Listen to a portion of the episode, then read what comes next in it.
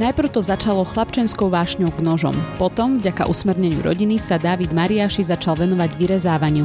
A hoci umelecké rezbárstvo nikdy neštudoval, dnes ho práca s drevom živí. Zbožňujem na ňom to, že je to, že je to živý materiál, s ktorým sa dá pracovať intuitívne. Zároveň veľmi rád mám povrch dreva a jeho finálne spracovanie, pretože intenzívne vyleštené drevo má podobnú, podobnú teplotu aj, aj pocitovo je veľmi podobné ľudskej pokožke. Z jeho častokrát nadrozmernými sochami sa môžu ľudia stretnúť napríklad v Košickom lesoparku Bankov, či v botanickej alebo zoologickej záhrade Metropoly Východu. Niektoré tieto diela vznikli priamo pod holým nebom, počas mnohých hodín tvrdej a sústredenej práce. Plne na začiatok ma to ukľudňuje. Mám dosť rôzne spektrum všelijakých e, začínajúcich od detstva diagnóz, takže porucha pozornosti a podobné veci, takže je to jedna z vecí, pri ktorých sa môžem skutočne sústrediť a neuteká mi mysel, pretože ma to baví. O tom, čo znamená živiť sa rezbárským umením na Slovensku a s akými výzvami sa samouk, ktorým je aj David Mariáši, môže stretnúť, sa budeme rozprávať v dnešnom podcaste Dialógy NM. Príjemné a inšpiratívne počúvanie vám praje Veronika Rendeková. David Mariáši, môj dnešný host, umelecký rezbar v podcaste Dialógy NM. Vítaj, ahoj. Zdravím každého. Nachádzame sa na Bankove v Košiciach. Máme našťastie veľmi pekné počasie. Toto je tvoje prirodzené pracovné prostredie, kde, kde sa pohybuješ? No väčšinou, väčšinou pracujem vonku, keď ma nenudnutí život alebo počasie ísť do dielne. Ale najčastejšie vyrezávam pod prístrežkom, ktorý mám na Alpinke, takže toto je také menej typické, čiže som vystavený všetkým poveternostným podmienkam, ale je to v podstate štandard. Ja o tebe viem, že, že ty si sa umeleckej rezbačine nevenoval vždy, že si sa k tomu nejakým spôsobom dostal, tak skús našim posluchačom prezradiť, že, že aká bola tvoja cesta. No, e, musím to trošku opraviť, lebo venoval som sa tomu v podstate skoro vždy, od útleho detstva a keď som bol veľmi malé dieťa, tak som rád experimentoval s rôznymi druhmi tvorby a tým, že som bol živé dieťa, tak moja mama skvelá, skvelá osobka, eh, hľadala spôsoby, ako ma zamestnať, tak eh, ma nechala skúšať rôzne veci a časom som našiel ostré predmety, ako sú nožiky. Začal som ich skúšať sám, eh, rezať, vyrezávať. Moja mama mi to najprv zakazovala, potom pochopila, že sa to nedá, že radšej ma bude mať pod dozorom, tak mi ukázala základné spôsoby, ako sa neporezať. A od veľmi útloho detstva som začal vyrezávať či už, či už drevo, čo som našiel, vychádzkové paličky, takéto veci. Ale potom som v dejinách umenia som našiel vyrezávanie z mydla, ako čo je praci prášok, lanza a podobne. Mamičky, spozornite, toto je výborný recept pre vaše deti. Keď chcete pedikurová sada, lanza mydlo, dieťa môže experimentovať a nehrozí mu žiadna újma, takže začal som veľmi, veľmi mladučky a odvtedy som, to robím v podstate celý život. Čo ti to prináša? Aké pocity pri tom máš, keď, e, keď pracuješ s drevom, keď vytváraš teda tie konkrétne sochy, potom sa k tomu aj dostaneme, že teda čo presne tvoríš. Aké máš pri tom pocity? Úplne na začiatok ma to ukľudňuje. Mám dosť rôzne spektrum všelijakých e, začínajúcich od detstva diagnóz, takže porucha pozornosti a podobné veci, takže je to jedna z vecí, pri ktorých sa môžem skutočne sústrediť a neuteká mi mysel, pretože ma to baví. Tým pádom dlhšie, dlhšie sa môžem fokusovať na jednu vec. Čiže je to pre mňa od detstva v podstate aj hobby a je to zároveň sloboda tvoriť hocčo. Drevo je pomerne ľahko spracovateľné, je to určite jednoduchší materiál na spracovanie ako, ako kameň alebo kov a zbožňujem na ňom to, že je to, že je to živý materiál, s ktorým sa dá pracovať intuitívne. Zároveň e, veľmi rád mám povrch dreva a jeho finálne spracovanie, pretože intenzívne vyleštené drevo má podobnú, podobnú teplotu aj, aj pocitovo je veľmi podobné ľudskej pokožke. A to je pre mňa je to jeden taký z veľmi príjemných materiálov, ktoré skrz drevo sa snažím nejak imitovať. Zároveň je to určitá sloboda v tom, že nemám šéfa, sám, sám som sebe šéfom, aj napriek tomu, že samozrejme sa vždy prispôsobím zákazníkovi, ale mám tú slobodu rozhodovať o tom, čo ďalej, ako ďalej, aj keď je to stiesňujúce, pretože živiť sa umením v podstate je vždy výzva, pretože pokiaľ nejaký umelecký kúsok nepredáte alebo nemáte zákazku, tak e, nemáte stálu mzdu, takže je tam to riziko tých istôt, ktoré tam väčšinou nie sú. Ale tak je to to riziko, ktoré som sa rozhodol, že príjmem. K tomu sa ešte, ešte dostanem, ale uh, keď si spomínal to, že, že si možno ako dieťa mal nejaké poruchy pozornosti, že vnímaš aj túto prácu kvázi ako takú terapiu? No, je to vyslovene terapia, pretože hlavne keď je niekto, buď má poruchu pozornosti, alebo je hraničný, tak uh, väčšinou tie deti sú buď hyperfokusované, až veľmi sústredené, alebo nie sú sústredené vôbec. A v tej dobe našli v podstate mama aj psychológ, vtedajší môj dobrý recept na to, ako, ako udržať moju pozornosť a to je hľadať veci, ktoré ma vyslovene bavia, ale sú to veci, ktoré majú aj nejaký zmysel, čiže či už tvorivé alebo technické, takže je to, je to veľká terapeutická pomoc určite. Doteraz, doteraz to využívam pri, pri malej detailnej tvorbe, čo robím v interiéri, kde je to hodinu, dve, tri, aj dlhšie, dlhodobé fokusovanie na, na malé detailné veci, kde človek si... Je to podobné ako meditácia. Keď človek nevie proste len vypnúť mozog a sedieť potichu, tak je to podobné. Teda hovoril si, ako si sa dostal k, k tej rezbarčine a kedy si začal vyslovene sa tým živiť? A čo si robil vlastne predtým, než si sa týmto začal živiť? No, k rezbarčine som sa dostal, čo sa týka interiérovej tvorby, tak ju robím od útleho detstva, čo je už v podstate 30 rokov. Čo sa týka exteriérovej tvorby, začal som vlastne zhruba 10-11 rokov dozadu. Ja som bol študent vlastne. Odišiel som z psychológie, proste ma to prestalo baviť a začal som pracovať e, určité manuálne práce v Čechách.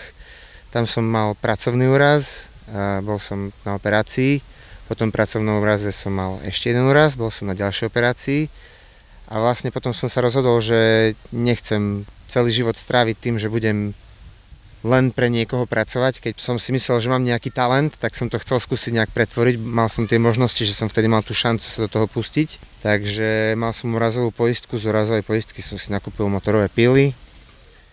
A stretol som Milana Krajňaka, ktorým je určite ho aj veľa vašich poslucháčov bude poznať, on vyrezáva hlavne rôzne anielské motívy od Vranova, tak náhodné stretnutie s ním ma priviedlo na jeden pléner e, a tam vlastne som vyrezal svoju prvú sochu s motorovou pilou a tam to odpálilo. Mal som v podstate veľkú výhodu, že 20 rokov plus predtým som už vyrezával bez píly, čiže píla bola len nejaký nástroj, ktorý robil tú prácu rýchlejšie ako tie menšie nástroje. Ale dosť náročný, nie? Ty si mi spomínal pred rozhovorom, že teda taká jedna píla motorová e, aj dosť váži a po jednom dni práce asi cítiš, že, že to nie je úplne uh, dláto alebo teda nejaký taký manuálny uh, jednoduchý nástroj. Ono, je to celkovo práca, pri ktorej človek musí mať kondičku. A čím je človek starší, tým viac sa o tú kondičku musí starať, pretože už tá samotná práca nestačí a ja sa špecializujem na veľké nadrozmerné projekty ako lavica, pri ktorej teraz sedíme, ktorá je v procese výroby. Tá bude mať 8 metrov, takže keď človek dlhé hodiny pracuje skutočne s veľkou pílou, mm, táto konkrétne, s ktorou teraz robím, je 6 jednotka štýl, ktorá plná má 11 kg, tak to človek cíti. Ale to je len o mne, čím, čím skôr sa dostanem do lepšej kondičky, tým to budem menej cítiť. A zároveň mňa to baví, takže je to dobrý tréning a mňa baví fyzická práca. Nevedel by som sedieť v kancelárii, čiže na toto sa nestiažujem. Tak to by ma zaujímalo, že či popri tej fyzickej práci, ak si musíš udržiavať kondičku, či si ju udržiavaš len tou prácou, alebo ešte robíš niečo popri tom? Musím robiť aj veci popri tom. Celkovo každá takáto tvrdá manuálna práca e, nezaťažuje celé telo rovnomerne. To znamená, že časom si človek vypestuje všelijaké eh, neduhy, krivosti a podobné veci, čiže musím, musím jazdiť na bicykli aktívne a musím aj začať oveľa viac športovať, cvičiť, eh, dvíhať činky, čo ma veľmi nebaví, ale je to nevyhnutnosť, takže... To znie ako predsavzatie v priamom prenose. Koľko rokov? Uh, David, poďme rovno k tvojim sochám. Uh, ty teda uh, tvoríš uh, častokrát nadrozmerné uh, sochy. Uh, kde čerpáš tú, tú inšpiráciu? Ktoré sú také tvoje obľúbené, možno nejaké vízie, alebo čo rád realizuješ, tvoríš? No, moja tvorba má také dve základné, dva základné aspekty. Prvý je, väčšinu vecí, čo tvorím posledných 7-8 rokov je či už pre mesto Košice, alebo pre mestské časti, alebo pre mestské podniky. Chcem tvoriť pre Košičanov a tam tá vízia je robiť veci, ktoré sú pochopiteľné pre bežných ľudí, robiť radosť tomu normálnemu bežnému obyvateľovi Košíc, čiže robiť veci, ktoré sú v úvodzovkách ľudové a jednoducho pochopiteľné. To je väčšina projektov, ktoré robím v rámci mesta Košic. A potom je tá druhá stránka, kde robím sebe prirodzenejšiu abstraktnú formu a tam je to väčšinou o slobode. Často drevo samotné určuje kam celá tvorba bude e, prebiehať a je to z 50% intuitívny proces a z 50% nejaká o návrhu, alebo ako to povedať, e, je tam oveľa väčšia sloboda, pokiaľ, pokiaľ je to niečo či už abstraktné alebo v prieniku abstraktného, ale tomu sa teraz venujem oveľa menej, pretože tvorím oveľa viac pre verejný priestor. A už sa ti stalo, že si mal tzv. kreatívne suchoty, že nič neprichádzalo, žiadna inšpirácia? E, vždy, keď mám e, spraviť návrh, pretože je to oveľa ľahšie, keď to človek robí spontánne.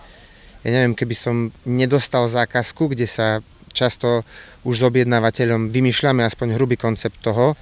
Občas mám možnosť navrhnúť, čo bude na tom mieste, e, kvôli tomu, že už z dlhodobej konceptualizácie mám určitú predstavu, čo by sa tam mohlo hodiť, ale najhoršie vždy je skresliť návrh, keď si nad neho mám sadnúť a je to odo mňa očakávané, čiže aj keď viem zhruba, čo chcem spraviť, tie tvorivé bloky sú často veľmi intenzívne. Mhm. Keď už prídem k tomu drevu, je to ľahšie, aj keď občas, občas sa mi stane, že keď je veľa stresu alebo mm, mám veľmi zahltenú myseľ, tak e, mi beží pila a dlúbkam do toho dreva a neviem sa veľmi pohnúť, takže Občas sa to stane. Väčšinou, keď už mám ale spravený koncept, viem zhruba, čo mám robiť, tak e, to ide skoro samo. Spomínali sme, troška sme tak načrtli, že, že vlastne živiť sa takýmto umením, rezbarčinou, že to asi je, je ťažký chlebiček. Čo to všetko obnáša? Aké, s akými výzvami sa stretávaš? Ako, ako možno si zháňaš nejaké zákazky nejakých klientov? A, možno keď to vieš porovnať, že aké to bolo, keď si začínal o, vyslovene, že chcel si sa tým živiť a teraz? No, pre každého, kto s týmto chce začať, e, nie je to ľahké a nie veľmi to asi bude ľahké aj do budúcna. Hlavne v tom prípade, pokiaľ človek e, nejde tými štandardnými nejakými procesmi, tvoriť umenie a živiť sa umením na Slovensku bez vyštudovanej strednej a vysokej umeleckej školy je automaticky veľký defi- deficit. Ehm, je to okamžité veľké oslabenie, pretože prichádzate obrovský počet kontaktov a podobných vecí, kde nechcú spolupracovať galerie, nie je o vás taký záujem, Um, nechcú spolupracovať často na rôznych projektoch, kde aj komisia, aj, aj podobne väčšinou uprednostnia študentov umeleckých škôl alebo absolventov umeleckých škôl, čiže a zároveň výber toho, že som si povedal, že budem vyrezávať e, motorovou pílou ako meský chlapec v Košiciach, bol tiež neveľmi pragmatický spôsob, pretože um, keď človek nežije v meste, dajme tomu, už sa narodí niekde v dome s veľkou šopou, kúpi si elektrickú motorovú pilu, môže tam začať, má priestor, je trošku mimo toho centra, ja bývam v byte, takže nájsť si miesto, kde človek vyrezáva, nájsť si miesto po, pri Košiciach, kde môže vyrezávať, aby nerušil, nerušil ľudí. Je, to, je to zložité. A čo sa týka toho vývoja, veľa sa toho nemení. V podstate je to nekonečný súboj s hľadaním zákaziek s nejakou fluktuáciou toho, že raz je dobre, raz je zlo, lebo je, je veľmi ťažké v, tejto, v tomto povolaní mať nejakú stabilitu. Možno trošku, trošku lepšie je to, že keď sa človek trocha etabluje a porobí dosť, dosť tých projektov, tak už povedzme k tým zákazkám je ľahšie sa dostať. Na druhej strane v meste ako Košice je len určitý rozpočet, či už u civilistov alebo vo verejnej správe. A náklady na túto prácu a takýto život e, sú dosť vysoké a je veľmi ťažké v rámci Košíc e, ísť niekde vyššie s cenami, pretože každý na východe má určitý rozpočet a tým pádom vlastne najväčší boj môj v posledných rokoch je s infláciou, pretože nestíham dvíhať tak ceny, ako, ako rastú vlastne cen, ceny všetkého v Košiciach, či už, e, či už nehnuteľnosti, nájmu, dielne, transportu, servisu nástrojov, ako začína to byť skutočne drahé mesto. Čo by ti pomohlo? Respektíve máš nejakú stratégiu, víziu, že čo s tým do budúcna budeš robiť? No ideálne by bolo sa viac popularizovať na sociálnych médiách, e, pretože tak to teraz funguje. Um, jediná nevýhoda na tom je, že nemám čas sa tomu tak venovať, ako by som mal, ale Najkrajšie by bolo, ako v zahraničí to chodí, uh, mať jedného, dvoch takých väčších sponzorov, ktorí by aspoň mi pomohli s pokrytím, či už dielňa alebo niečoho takého. Ináč ja som v podstate celkom spokojný, pokiaľ, pokiaľ mám dosť roboty na to, aby som pokryl svoje náklady a vedel fungovať. Takže Vízia je asi len rásť, dozadu sa ísť nedá, takže na najvyš sa spopularizovať v médiách. Čo na to tvoje okolie, rodina, kamoši, keď si im povedal, že teda týmto sa chceš živiť mm, full time na 100%?